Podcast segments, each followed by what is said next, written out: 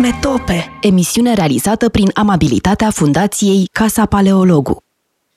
Bine v-am regăsit în emisiunea Metope, ca în fiecare marți.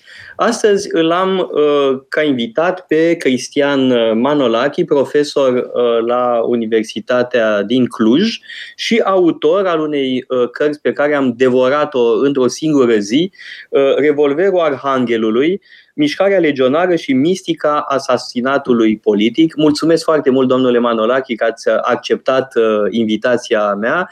Uh, e o uh, apariție editorială uh, foarte valoroasă. Știu că ați fost și la Bookfest, ați lansat uh, cartea. Așa este, vă mulțumesc, domnule paleologu, mă, mă, mă bucur că mă, mă bucură interesul dumneavoastră și uh, sunt convins că prin această emisiune cumva promovați da, tinerii, tinerii autori, ca să zic așa. Pe o temă însă veche, să spun așa, pentru că cartea dumneavoastră se înscrie într-o serie de lucrări importante despre mișcarea legionară. O să aduc aminte de câteva. Două dintre ele au apărut tot la Humanitas, și anume cartea lui Francisco Veiga, în anii 90, mi se pare, a apărut în traducere românească. Apoi mai este cartea clasică a lui Armin Heinen, apărută tot în traducere la editura Humanitas și, de asemenea, mai este cartea unui compatriot de al nostru care predă în Franța, Traian Sandu, în fascism rumân. E o carte relativ recentă, care înțeleg că a fost tradusă și ea Uh, la uh, editura Cartier de data asta și întrebarea mea, uh, bun, după toate aceste lucrări, toate foarte bune, importante despre mișcarea legionară, ce aduce nou cartea dumneavoastră? Eu știu parte din răspuns, dar vreau să aud răspunsul dumneavoastră. Da. Uh, în primul rând, noi am plecat de la premisa că încercăm să facem un dosar al violenței în perioada interbelică. Sigur că împreună cu profesorul Nicoară, inițial am încercat să, să facem o cercetare în durată lungă, cum spun francezii sau cum făcea Brodel, da? Am încercat să plecăm de la asasinarea prim-ministrului Barbu Catargiu în 1862 și să mergem până la Ion Antonescu. Da, asta, asta a fost inițial, inițial așa, așa ne-am propus, dar în cele din urmă ne-am oprit asupra unei monografii a mișcării legionare și sigur că noi am încercat să privim această mișcare legionară din această perspectivă a violenței politice, a asasinatului politic. Uh, mai este încă o chestiune pe care aș dori să o remarc. Uh, sigur că noi ne-am fundamentat inițial uh, lucrarea pe autorii pe care i-ați menționat, pe Heinen, pe Veiga, pe Noghi Talavera, da? Dar uh, cumva noi am încercat să intrăm și în zona aceasta a mentalităților colective, a imaginarului social. Uh, mai putem discuta și despre mica istorie, să vedem, uh, cum să zic eu, să încercăm să ne detașăm puțin de istoria aceasta evenimențială a marilor personalități și să încercăm să pătrundem în profunzimea lucrurilor. Acum, ă, marile personalități sunt prezente în cartea dumneavoastră, începând cu protagoniștii mișcării legionare, ă, Corneliu Zela Codreanu, Ion Zelea Codreanu, Sima, o serie întreagă de uh, corifei ai uh, legionarismului. Vorbiți de asemenea de asasinatele cele mai faimoase. Da? Toată lumea se gândește la asasinatul lui Gheduca, asasinatul uh, lui Armand Călinescu, al lui Iorga în 1940, zecile de demnitari omorâți în 1940, dar pentru mine ce a fost nou și aș vrea să spun asta ca cititor, este că vedem violență și mai puțin faimoasă, da? Uh, cu un fel de, repro, uh, un fel de ecou al uh, violenței figurilor importante. Da? Deci, uh, Ion, uh, pardon, Corneliu Zela Codreanu îl omoară pe prefectul de poliție Manciu, uh, Moța îl omoară pe studentul Vernichescu. Asta chiar la început, cu asta începe de-al minteri uh, mișcarea legionară. Înainte chiar ca mișcarea legionară să fie fondată, avem aceste asasinate fondatoare, uh, practic. Sunt uh, în moment uh, cele două asasinate inaugurale ale Uh, ce va deveni uh, legionarism, un fel de proto-legionarism. Dar, foarte interesant, este că arătați că aceste asasinate au fost imitate că au urmat reverberații imediat, nu cele din 40. Până în 40 avem reverberații imediate, mai, mult mai puțin cunoscute, un student evreu omorât, un profesor agresat, apoi un um, om de afaceri evreu atacat și el, Uh, bun, și asta completează, cred, uh, uh, tabloul acestei violențe. Și nu e vorba doar de violența faimoasă, mă rog, cu semnificații simbolice importante, ci o violență de asta în provincie, mai puțin cunoscută, o, o violență care se distribuie în, sau se răspândește în societate. Da, sigur că da. Mișcarea legionară a fost fondată în 1927, așa simbolic, într-o cameră de cămin și acest, uh, nu știu, uh, acest lucru cumva ne, ne, ne, ne duce în anii 20, pentru că fondatorii mișcării legionare sunt de fapt, așa cum ei își spuneau, studenții creștini. Ei bine, acești studenți creștini uh, au căpătat o, o notorietate la, chiar la nivel național, odată cu asasinatele despre care spuneați și dumneavoastră, asasinarea lui Manciu sau complotul împotriva elitei politice și evreiești din, din capitală din 23 și 24. Și, într-adevăr, uh, această mișcare legionară are o geneză violentă. Dar mai apoi, după ce acești studenți creștini se fac remarcați, cum sunt Corneliu Zelea Codreanu de la, de la Iași sau Ionel Moța de la, de la Cluj, uh, mai apoi gesturile lor sunt, sunt copiate. Da? Eu așa le-am spus, epigonii văcărăștenilor. Da? Pentru că acești studenți creștini, uh, cu fiecare asasinat și atentat politic, erau depuși la închisoarea Văcărești, a, din proximitatea Bucureștiului, da? iar acolo ei cumva uh, făceau educație politică, cumva legăturile dintre ei uh, se sacralizau așa cum ei înșiși uh, susțineau, da? deveneau, aici putem identifica și acel mit al unității indestructibile acestor studenți care mai apoi va fi sigur aplicat și în cazul mișcării legionare și mai apoi Corneliu Zelea Codreanu în asa revoluție culturală își dorea ca întreaga Românie să fie o națiune de văcărășteni. Ei bine, acești epigoni ai văcărăștenilor uh, le copiau gesturile liderilor lor. Da? Și așa, la fel de bine, un, un elev care l-ar fi agresat pe Ace Cuza da? a fost împușcat chiar pe treptele tribunalului în momentul în care ieșea de la procesul în care acest elev evreu da, practic era judecat pentru această agresiune asupra lui uh, Ace Cuza, profesorul antisemit de la Iași.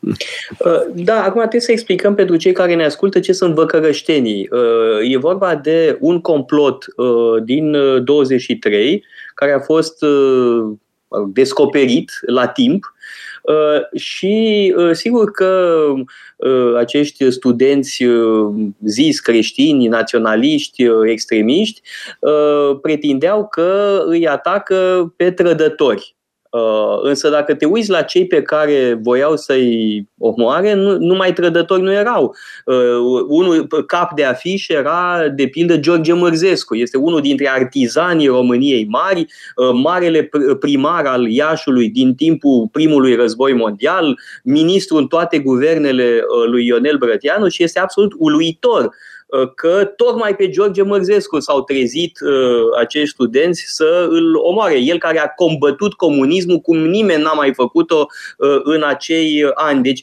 și să nu uităm de aminte că statuia lui George Mărzescu de la Iași a fost topită dar nu de comuniști, ci de legionari în 1940. Deci aveau un dinte uh, foarte serios uh, împotriva lui. Bun, a, a, uh, complotul a fost descoperit, au fost băgați la închisoare la Văcărești, că mănăstirea Văcărești pe atunci era închisoare și Codreanu descrie în amintirile lui în, pentru legionari atmosfera din închisoare da? și dă o um, dimensiune uh, mistică uh, acestei fraternități în suferință. Și unul dintre văcărășteni este acel Vernichescu pe care Ionel Moța îl execută, da? îl împușcă chiar în închisoare, ceea ce este uh, incredibil, arată totuși și uh, incapacitatea autorităților uh, de a face față și iarăși ceva ce arătați foarte bine în carte și este purul adevăr.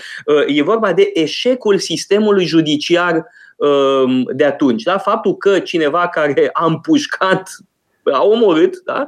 Ă, scapă basma curată, cum e ă, Codreanu și apoi Moța. Da? Codreanu l-a împușcat pe ă, prefectul Manciu și este cât se poate de limpede că nu era niciun fel de legitimă apărare, pentru că atunci când tragi în legitimă apărare, glonțul nu intră prin ureche și iese prin cealaltă ureche. Deci nu era niciun fel de legitimă apărare, ci un asasinat cu sânge rece.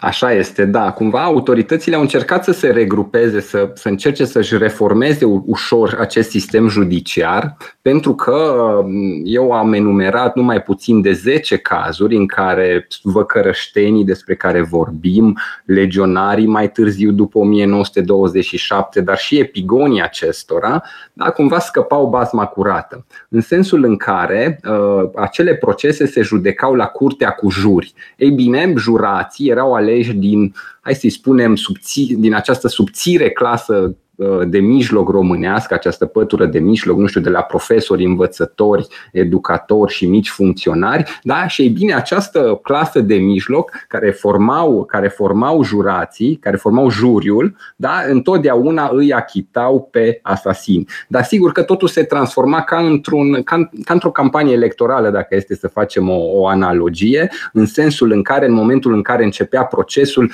studențimea naționalistă se mobiliza, uh, publicau, editau și distribuiau broșuri edificatoare ca să-i lămurească pe, pe români de faptul că, de fapt, crima respectivă a fost comisă în numele națiunii române și a lui Dumnezeu. Da? Pentru ei era ca o cruciadă și această cruciadă cumva uh, devenea, uh, cum să zic eu, devenea modul lor de, de, de mai era vândut asasinatul ca pe o cruciadă și în momentul respectiv tindea să le fie favorabilă acestor, acestor tineri, da, uh, jurații îi achitau de regulă în unanimitate, inclusiv pe Codreanu sau pe Ionel Moța, care l-a împușcat pe studentul trădător Vernichescu. Și după această achitare în unanimitate, acești studenți creștini sau legionari mai târziu erau purtați de pe brațe de jurații înșiși. Cam, cam așa se petreceau lucrurile și o, încă o singură mențiune referitor la Mârzescu. Cumva eu am reușit să identific de unde provine această ură pentru GG Mârzescu și cumva el în 1924 a încercat să facă o, o reformă Uh, judiciară în domeniul acesta al justiției și a emis așa numita lege Mârzescu prin care încerca să pedepsească mult mai, mai, mai clar și mult mai hotărât aceste atentate cu caracter politic. Sigur că a existat și un, asasinat, un uh, atentat uh, de extremă stângă Uh, da, da, și exista și o violență de extremă stângă. Să nu, să nu uităm că, bun, cartea dumneavoastră este de, despre violența de extremă dreaptă, dar există și o violență de extremă stângă. Uh, sigur că extrem, uh, violența de extremă dreaptă a luat din ce în ce mai multă amploare și practic domină um, perioada. Uh, dumneavoastră chiar vorbiți de o rețetă uh, aș zice chiar de uh, o rețetă a propagandei legionare. Asasinat, arestare, victimizare, uh, apoi transformarea uh, asasinilor în uh, eroi, campanie de presă foarte virulentă, cu manifestații, cu presiuni asupra um, opiniei publice, asupra juraților, de fapt, achitare și apoi triumf. Da? Și fiecare asasinat, în loc să ducă la marginalizarea asasinilor, de fapt duce la un fel de triumf al asasinilor.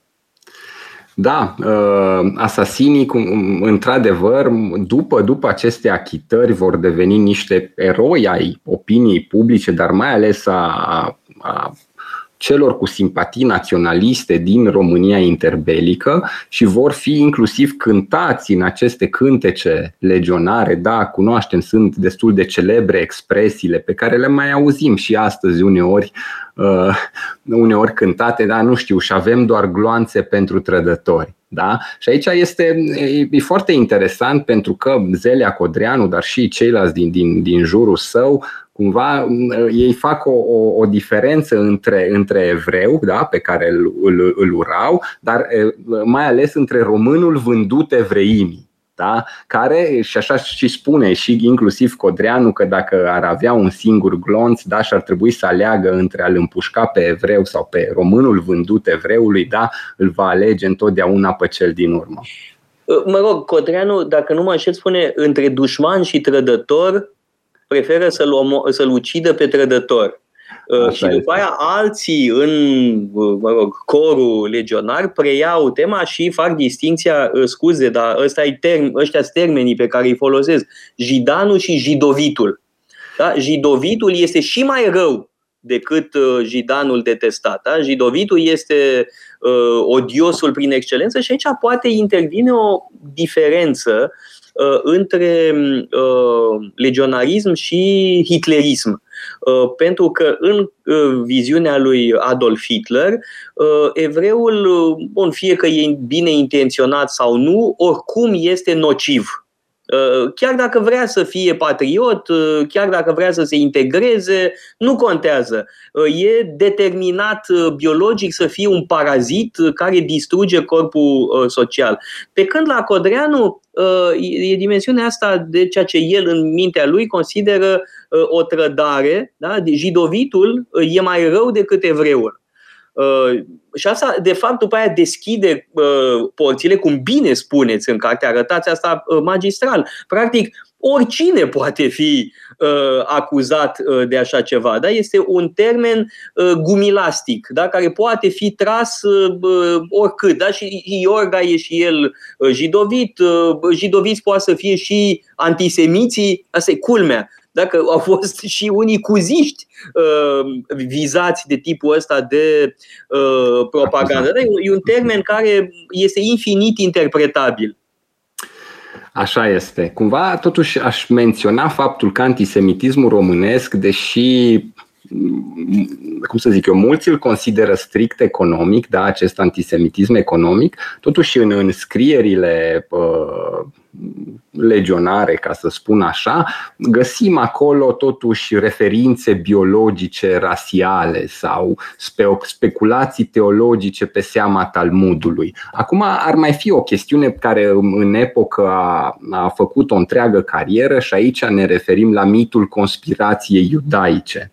Cumva, uh, și asta se bazează pe cartea tradusă de, de, de Ionel Moța, Protocoalele înțelepților Sionului, acolo unde se spune faptul că, de fapt, ar exista o întreagă conspirație evreiască la nivel mondial de înstăpânire asupra, asupra lumii. Și inclusiv Codreanu scrie de fapt că, nu știu, evrei încearcă să-și rezidească Canaanul din Maramureș și până la uh, până în Basarabia creștină. Da? Ei păi, Domnule Manolache, trebuie să luăm o scurtă pauză publicitară și revenim la această tema a conspirației, că e o chestiune esențială. Metope, emisiune realizată prin amabilitatea Fundației Casa Paleologu. Am uh, revenit în direct în uh, emisiunea Metope. Uh, l-am ca invitat pe Cristian Manolachi și discutăm despre cartea sa apărută la editura Humanitas, Revolverul Arhanghelului, Mișcarea Legionară și Mistica Asasinatului Politic și vorbeam înainte de pauză despre diferitele tipuri de antisemitism. Există un antisemitism economic, Uh, pe care îl putem numi antievreism, uh, că nu vizează neapărat uh, o dimensiune rasială. Apoi există într-adevăr un antisemitism biologic, care, după părerea mea, se vede cel mai pregnant în scrierile lui Nicolae Paulescu. Paulescu este campionul absolut în materie de antisemitism biologic ultra radical, da?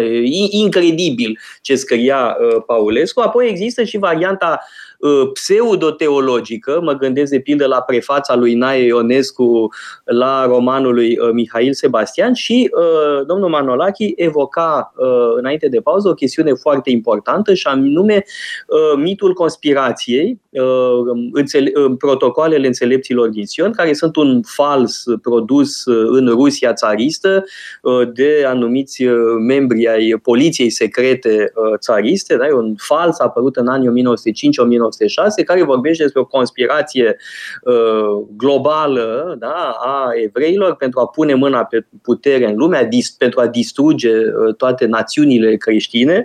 Uh, și uh, să nu uităm da, că uh, Moța uh, a publicat uh, această carte și a scris uh, prefața Uh, la protocoalele înțelepților uh, din uh, Sion. Și este o, o, un text care circula în epocă, a început să circule, de fapt, după răz, primul război mondial și în România.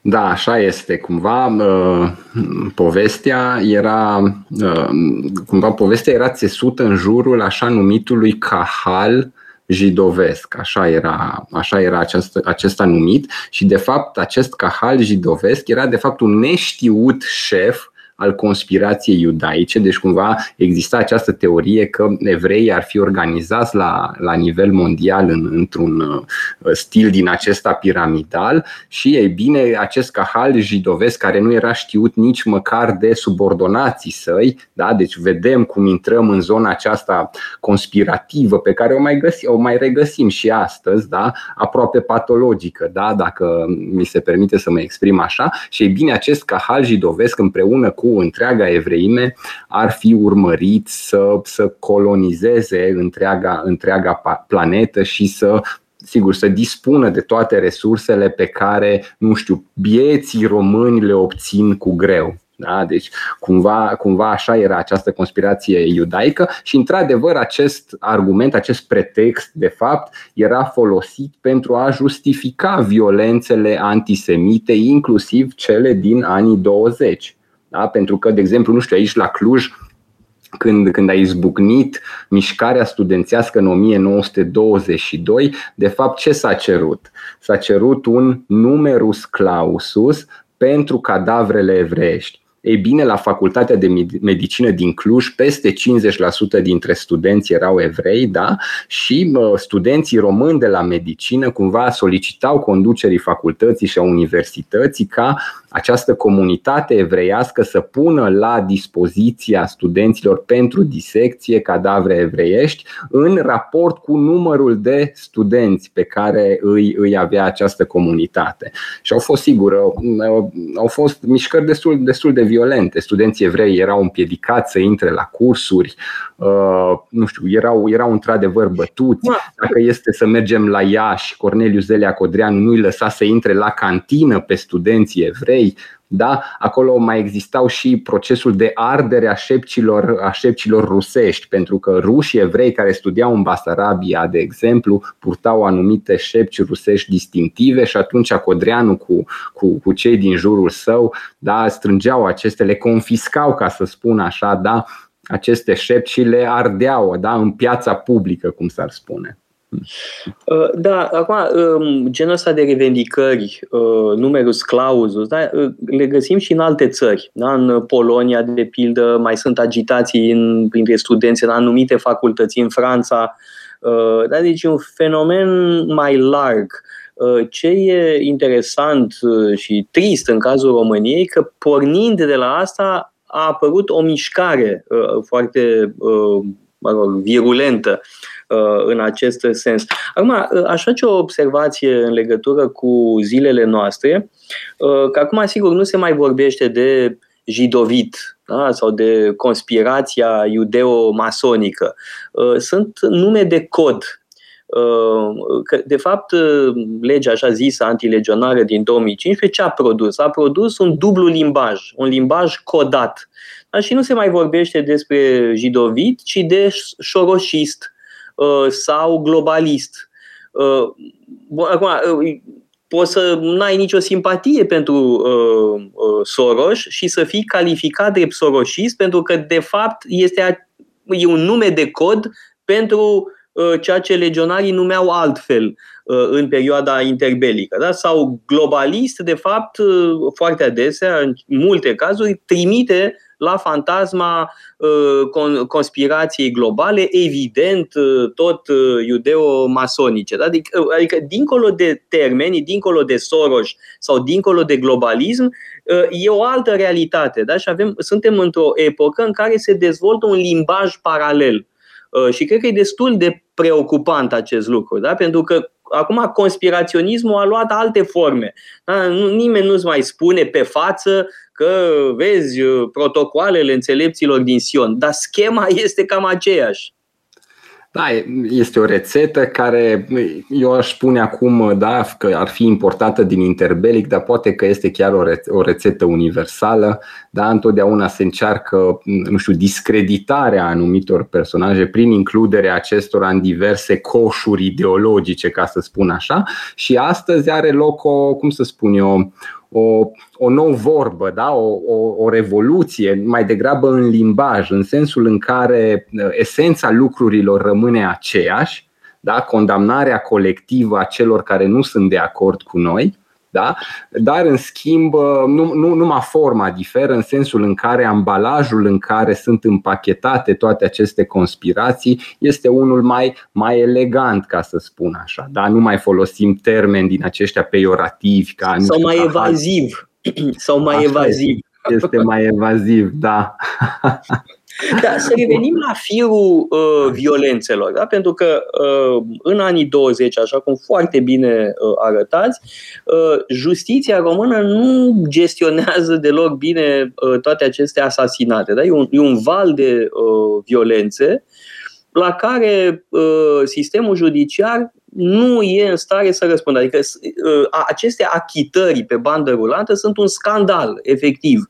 Da? E incredibil că au putut fi achitați niște oameni care au ucis cu sânge rece. Și care și asumau crima. Își, își asumau, asumau crima, și apoi, dar nu și vina. Da. da. Își erau proslăviți în uh, cântece, uh, propuși ca modele uh, și așa mai departe. Deci e absolut incredibil da? această inversiune axiologică. Da?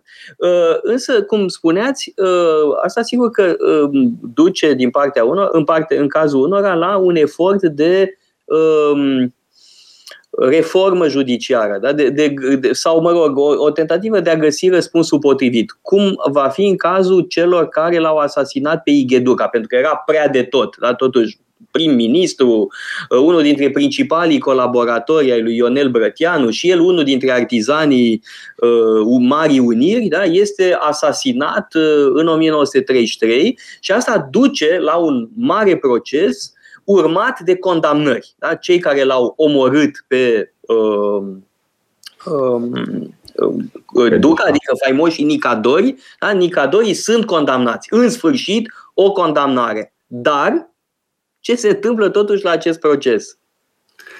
Da, cu toate că uh, cei, uh, cum să zic eu, asasinii direcția lui Ighe Duca, da, Ighe Duca, prim-ministru liberal care este împușcat în gara din, în gara din Sinaia în momentul în care se pregătea să, în momentul în care pleca de la Palatul Regal, da, este asasinat cu sânge rece, cu cinci, dacă bine mi-aduc aminte, cinci împușcături de, de revolver direct în ceafă. Da?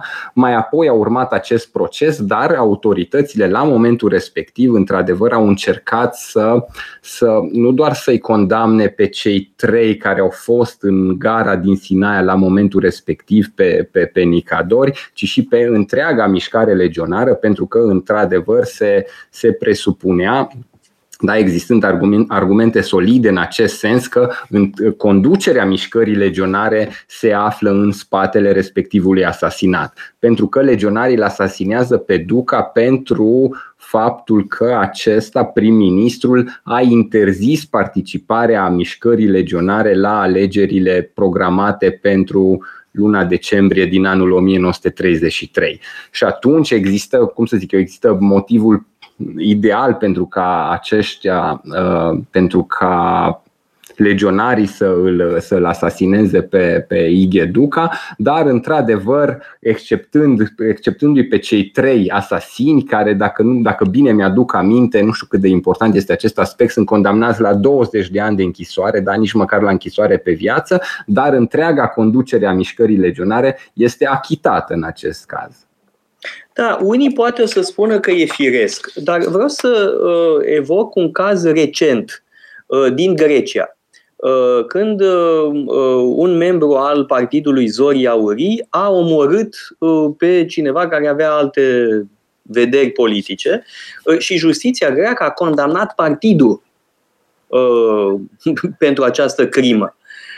Justiția românească nu a fost în stare de așa ceva. Deci, în primul rând, cum bine spuneți, nici măcar nu i-a condamnat la închisoare pe viață, așa cum era normal, dar în plus, totuși cei care au vor, care erau modelele, da? pentru că și Codreanu și Moța făcuseră și ei același lucru cu câțiva ani mai devreme. Da? Și iarăși e vorba de un semi-eșec al justiției și în procesul din 34, adică e un parțial, măcar atât, au reușit să condamne pe cei uh, care îl uciseseră pe uh, Igheduca, uh, dar succesul e parțial și, de fapt, e mai mult insucces decât succes în cazul procesului din 34. Așa este și, așa cum, cum bine remarcați și, și dumneavoastră, da, întotdeauna asasinii erau incluși în ceea ce eu am numit un panteon legionar. Uh-huh. Da? Și, de exemplu, nu știu, inclusiv Nicadorii, da? cei trei asasini ai lui Duca au fost supranumiți, au primit acest supranume colectiv de Nicadori, da? sau și au fost cântați și cântați în, în cântecele legionare și evocați în poezii. Nu știu, mi-aduc acum, îmi vine, îmi vine în minte următorul vers, stăm viteji în închisoare, stăm și ne gândim la Nicadori. Da? Deci cumva ei devin parte a acestui panteon, a acestui panteon legionar și sigur că uh, mulți, mulți vor încerca să le copieze gestul. De astfel, uh, legionarii au ucis în perioada interbelică numai puțin de patru prim-ministri da, doi prim-ministri în funcție, Ighe Duca și Armand Călinescu, cât și doi foști prim-ministri, cum sunt cazurile istoricului Nicolae Iorga și a generalului Gheorghe Argeșanu. Da. Uh, da, uite, ne întreabă uh, o ascultătoare, uh, doamna Nemeș, dacă mai uh, există legionari în uh, România de astăzi. Uh, răspunsul e da. există legionari pe față și uh, cripto-legionari. De-al eu să țin un curs despre extrema dreaptă la începutul lui iulie. Uh, e un termen foarte complicat. Poate discutăm puțin și despre ce înseamnă extrema dreaptă, că nu e atât de evident.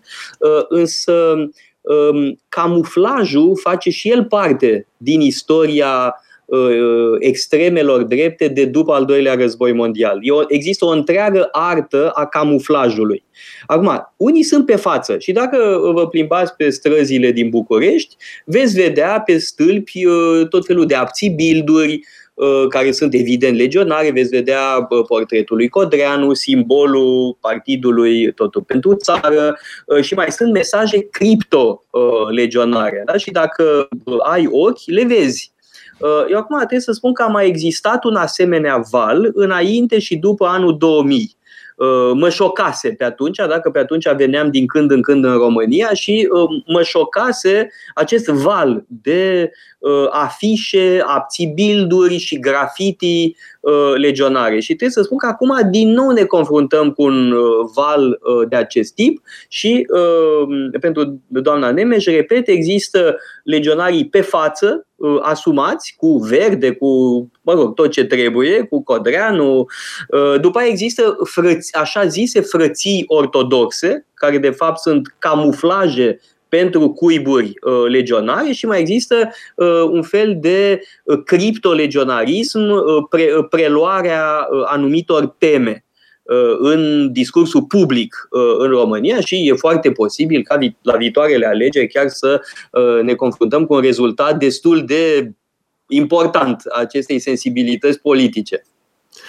Da, uh, să știți că din ce am observat eu în Europa Occidentală de astăzi, da, pe care o mai urmăresc, dar inclusiv în Europa Centrală, partidele asumat uh, fasciste nu reușesc să treacă de 1% în intențiile de vot. În schimb, acest, acești criptofasciști, da, cum, îi, cum îi numește și, și domnul paleologu, da, acești criptofasciști reușesc să obțină uh, procente importante în intențiile de vot, ajung până la, până la 20% și avem numeroase cazuri, nu știu, inclusiv de la Marine Le Pen în, în Franța, avem și, și în România un, un, un partid care este foarte cunoscut și care uh, propovăduiește da, idei ale mișcării legionare da, dar în schimb, partidul care este asumat legionar din România, da.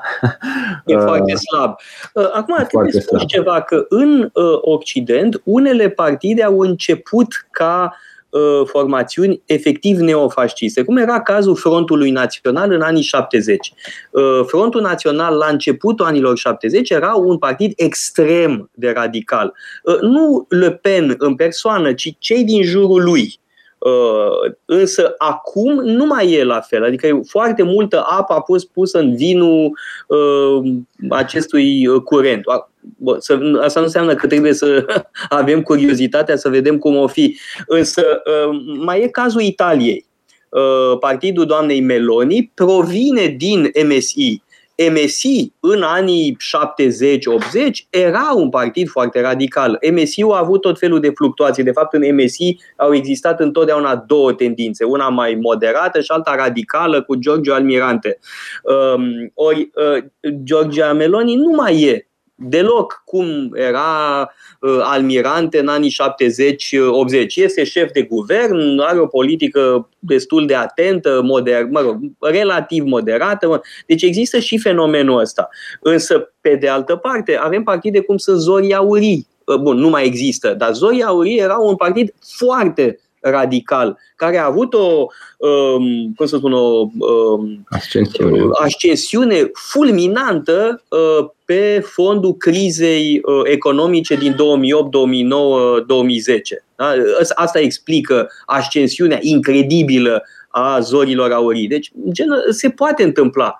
Uh, și acum, pe de altă parte, ce spuneam eu despre criptofascism nu trebuie să ne facă să uh, fim obsedați, da? să, încerc, să vedem peste tot uh, criptolegionari sau criptofasciști, că devenim și noi după aia o luăm razna.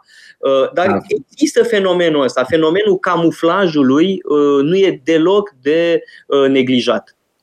Da, e ceea ce numim reductio ad Hitlerum. Da? Dacă începem să reducem totul la fascism și la Hitler, să vedem fasciști și hitleriști și legionari peste tot, cumva prin, prin, prin acest demers dezavuăm însă și ideea de... Da, domnule Manolachi, nu știu dacă ați văzut că foarte adesea tocmai cripto sau neolegionarii îi acuză pe alții că sunt naziști. Este, este fabulos. Uh, de, de, de, că eu urmăresc uh, zona asta uh, politică, așa, cu un fel de mă compar cu Mitridate. Știți că Mitridate lua câte puțină o travă în fiecare zi ca să se obișnuiască cu o travă, să devină imun. Eu mm. citesc anumite uh, pagini de Facebook uh, regulat ca să, mă, să văd ce zic oamenii ăștia. Și e interesant că tocmai criptolegionarii sau neolegionarii acuză pe alții de nazism. Uh, și ei fac practică reductio ad Hitlerum. Este fascinant. Da, așa este. Așa, da, cumva cred că astea sunt tot felul de tehnici de, de, de manipulare da, pe care le, le regăsim în manualele, nu știu, manualele KGB-ului sau ale forței securități. Pentru că spun asta pentru că în, în, cumva oamenii tind să, să, să, să creadă că, nu știu, comunismul și fascismul sau nazismul se află pe poziții diametral opuse, da? pentru că ele pe o axă, o linie dreaptă, ele s-ar afla în extrema stângă, respectiv în extrema dreaptă. Dar lucrurile nu sunt deloc așa, pentru că de fapt această axă este ca un cerc de fapt și cele două, cele două extreme se întâlnesc acolo sus la ora 12, ca să zic așa, sunt, sunt foarte apropiate. Hmm. Da, și există și fenomenul trecerilor dintr-o parte în alta, uh, fără îndoială. Bun, pe de altă parte, sigur, există un anticomunism legionar, măcar atâta putem să le recunoaștem că erau anticomuniști. Că după aia unii au trecut la comuniști, asta e partea a doua. Da, totuși este un curent fundamental anticomunist. Apare însă o altă problemă uh, legată de termenul de extremă uh, dreaptă. Uh, și unii spun uh, că termenul de extremă dreaptă este o invenție a propagandei marxiste, că de fapt nu există extremă dreaptă. Da? Asta spune de pildă, nu știu, uh, unii dintre intelectualii acelui partid. Da? Sorin Lavric târziu explică că de fapt nu există extremă dreaptă și că fascismul era de stânga și, mă rog, lucruri de genul ăsta. Realitatea este că termenul există din anii 1820 când Karl Marx avea vreo 5-6 ani, cam așa. Deci nu are nicio legătură cu uh, marxismul. Însă e un termen care și-a tot modificat sensul. Da? Și eu adesea evit să folosesc termenul de extremă dreaptă pentru că e un fel de coș în care intră curente și personalități care nu au nicio legătură între ele. Pentru că unii sunt antisemiți, alții nu. Franchismul spaniol nu este antisemit, câtuși de puțin. Uh, există și un antisemitism de stânga, un antisemitism socialist în secolul XIX în mod uh, special. Există un negaționism uh, de extremă stângă în zilele noastre. Robert Forisson, de pildă, nu este un om de dreapta. A pornit de la extrema stângă. Um, apoi, în coșul ăsta mare de extremă dreaptă, unii sunt, zic ei, creștini, chiar dacă, mă rog, e un pseudo-creștinism, dar, mă rog, se declară creștini, catolici, ortodoxi, ce-o fi, ă, alții, din potrivă, sunt foarte critici față de creștinism. Deci este ă, o noțiune care adună ă, curente ideologice mult prea diferite și de aia eu folosesc termenul cu grijă. Da? Și făcând totuși specificările necesare și precizările necesare.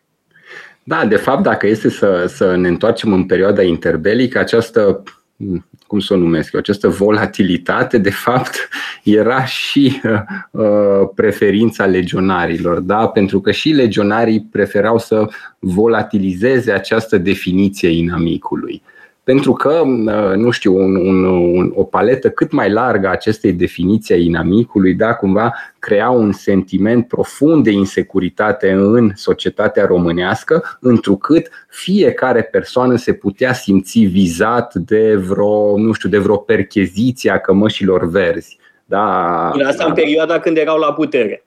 Așa este, da. Și cumva uh, ei, cum să zic eu, ei ce spuneau? Că în primul rând uh, inamicul nostru, mai întâi inamicul nostru este evreul. Dar dacă se întâmpla să nu fie evreu, atunci cu siguranță erai un român vândut evreimii. Și dacă nu erai niciun român vândut evreimii, atunci cu siguranță erai mason și dacă nu erai mason, atunci erai comunist. Deci ori nu aveai nicio șansă ca să scapi. Plus că pe lângă acești inamici clasici, de cele mai multe ori imaginari, da? inclusiv uh, cuziștii da? au intrat în malaxorul uh, camarazilor îmbrăcați în cămăși verzi în perioada statului național legionari, dar și, uh, nu știu, facțiuni din mișcarea legionară care nu îl susțineau pe liderul de atunci, pe comandantul mișcării legionare Horia Sima. Uh, da, vorbiți uh, foarte mult, de fapt, de Horia Sima da? și arătați abilitatea extraordinară a personajului, da? cum a reușit să îmbobineze pe toată lumea.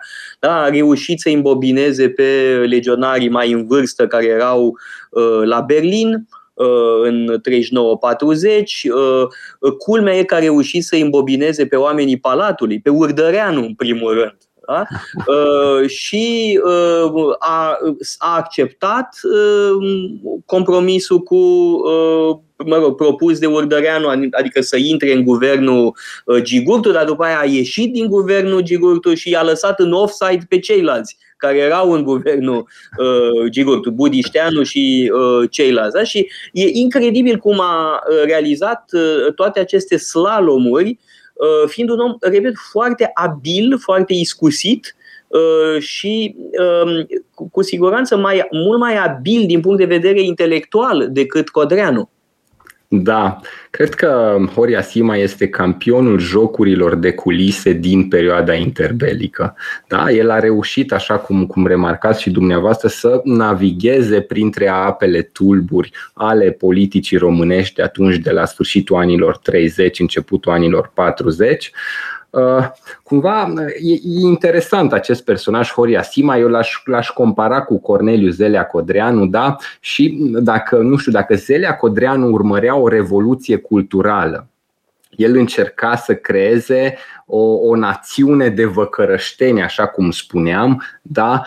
Uh, totuși Horia Sima urmărea o revoluție politică. Dacă Codreanu voia să creeze omul nou, omul erou, omul de jerfă, da? voia să înfrângă aceste, uh, să înfrângă condiția naturii umane, da, Horia Sima era politicianul abil, pragmatic, care își dorea o revoluție politică, nu se dădea în lături de la violențe atâta timp cât îi servea propriilor sale cauze, a mințit pe toată lumea, a păcălit pe toată lumea și a reușit să ajungă vicepreședintele Consiliului de Ministri în 40 și comandant al mișcării legionare. Mai luăm o scurtă pauză publicitară și revenim pentru câteva minute la final. Metope Emisiune realizată prin amabilitatea Fundației Casa Paleologu. Am uh, revenit în direct împreună cu Cristian Manolachi, profesor de istorie la uh, Universitatea din Cluj și autor al unei excelente cărți uh, despre mișcarea legionară și mistica asasinatului politic. Uh, titlul este Revolverul Arhanghelului. Uh, în uh, cartea domnului Manolachi uh, avem câteva capitole, trei capitole despre legionarism, uh, da, care ne dă o perspectivă asupra ideologiei. Dacă, așa cum spuneam, cartea este în principal consacrată fenomenului violenței, acestei escaladări a violenței de la asasinatele inaugurale uh, ale lui uh, Codreanu și uh, Moța până la masacrele incredibile din 40 și 41. Dar avem și aceste inserturi uh, ideologice. Ori, uh, înainte de pauză spuneați uh, că uh, Codreanu era preocupat de o revoluție culturală, o revoluție spirituală, uh, crearea omului nou, ceea ce de-al are în comun și cu alte curente totalitare, în timp ce Horia Sima uh, e un spirit mai uh, pragmatic, da? fără îndoială. Pe de altă parte, uh, în exil, Horia Sima este autor a devenit autorul unei impresionante opere ideologice.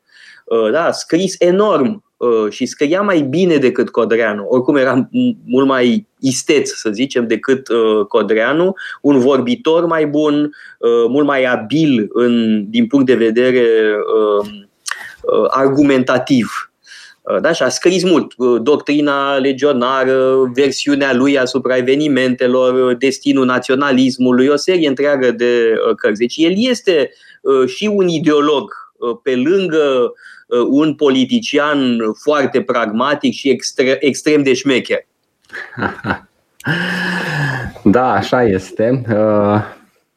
Cumva da, am vorbit în, în trei capitole. Cumva am împărțit legionarismul în trei capitole, da, ca, să, ca să revenim la, la primul subiect. În, în, în, primul, în primul dintre acestea am încercat să tratez modul în care s-a poziționat această ideologie a mișcării legionare în anii 20, pentru că suferă o oarecare transformare, întrucât între anii 20 și anii 30 această mișcare legionară dintr-o mișcare studențească se transformă într-o mișcare de mase. Și aici revenind, așa cum remarcați și dumneavoastră, de criza economică din 2008-2009, dacă a avut un efect în sensul în care a adus numeroase voturi formațiunilor de extremă dreapta, da?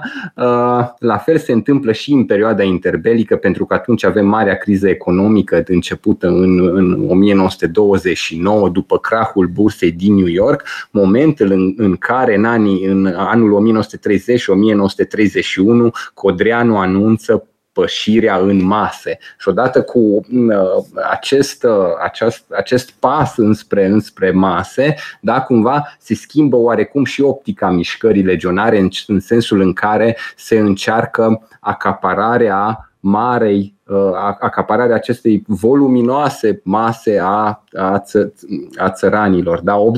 80% din populația României era formată din, din țărani. Mai apoi, în, în 1936, se încearcă și uh, accesarea muncitorilor din fabrici, pentru că în perioada interbelică știm bine, liberalii au încercat să creeze o industrie românească, mai mult sau mai puțin artificial, dar nu este subiectul de acum. Și atunci, cumva, pentru a avea acces la, la, la, la marea masă de țărani, cât și, la, cât și la muncitori, cumva ușor se schimbă optica. Există inclusiv un, un, uh, cum să numesc eu, un experiment socialist da, care seamănă cu falansterul lui Charles Fourier, da, celebrul, uh, celebrul uh, soci, socialist utopic, da, cumva se, se încerca crearea unor familii de legionari da, din care să fie eliminată paradigma asta a proprietății private și a banilor și în care cumva fiecare contribuia în natură la bunăstarea celuilalt. Și așa cum își imagina Codreanu, aceste familii din care puteau să facă parte maxim 50 de persoane ar fi trebuit să fie replicate la scara întregii națiuni, astfel încât România să devină o națiune de familii legionare. Mai apoi, după asasinarea lui Codreanu, sigur că lucrurile devin așa destul de tulburi, este foarte greu de navigat printre memorialistica mișcării legionare, întrucât uh, apar numeroase facțiuni care își dispută puterea. De astfel și Horia Sima, chiar uh, cu, cu, cu toată abilitatea sa, nu avea legitimitatea necesară pentru a ajunge șef al mișcării legionare, întrucât era mai tânăr, era mai nou, era puțin cunoscut la, la nivel național și în perioada statului național legionar a fost întotdeauna contestat de membrii vechi, de vechi codreniști, cum, cum, cum îi numim noi istoricii, da? și atunci probabil că a fost nevoit să facă facă și mai multe compromisuri, să riște și mai mult și uneori să accepte tacit multe din uh, violențele și uh, furturile care s-au, s-au petrecut atunci în perioada aceasta vitregă a statului național legionar. Domnule uh, Manarachi, îmi pare rău că nu mai avem timp tocmai pentru a uh, discuta despre această fază absolut uh, îngrozitoare, da? sfârșitul anilor 30, în special 40-41, da? dezlănțuire de violență oarbă. Vă mulțumesc foarte mult pentru participare la emisiune. Recomand tuturor uh, cartea uh, domnului Manolachi, Revolverul Arhanghelului, pentru că e bine să studiem istoria în speranța că nu se va repeta. Vă mulțumesc și eu foarte mult! Metope Emisiune realizată prin amabilitatea Fundației Casa Paleologu. Radio Guerilla.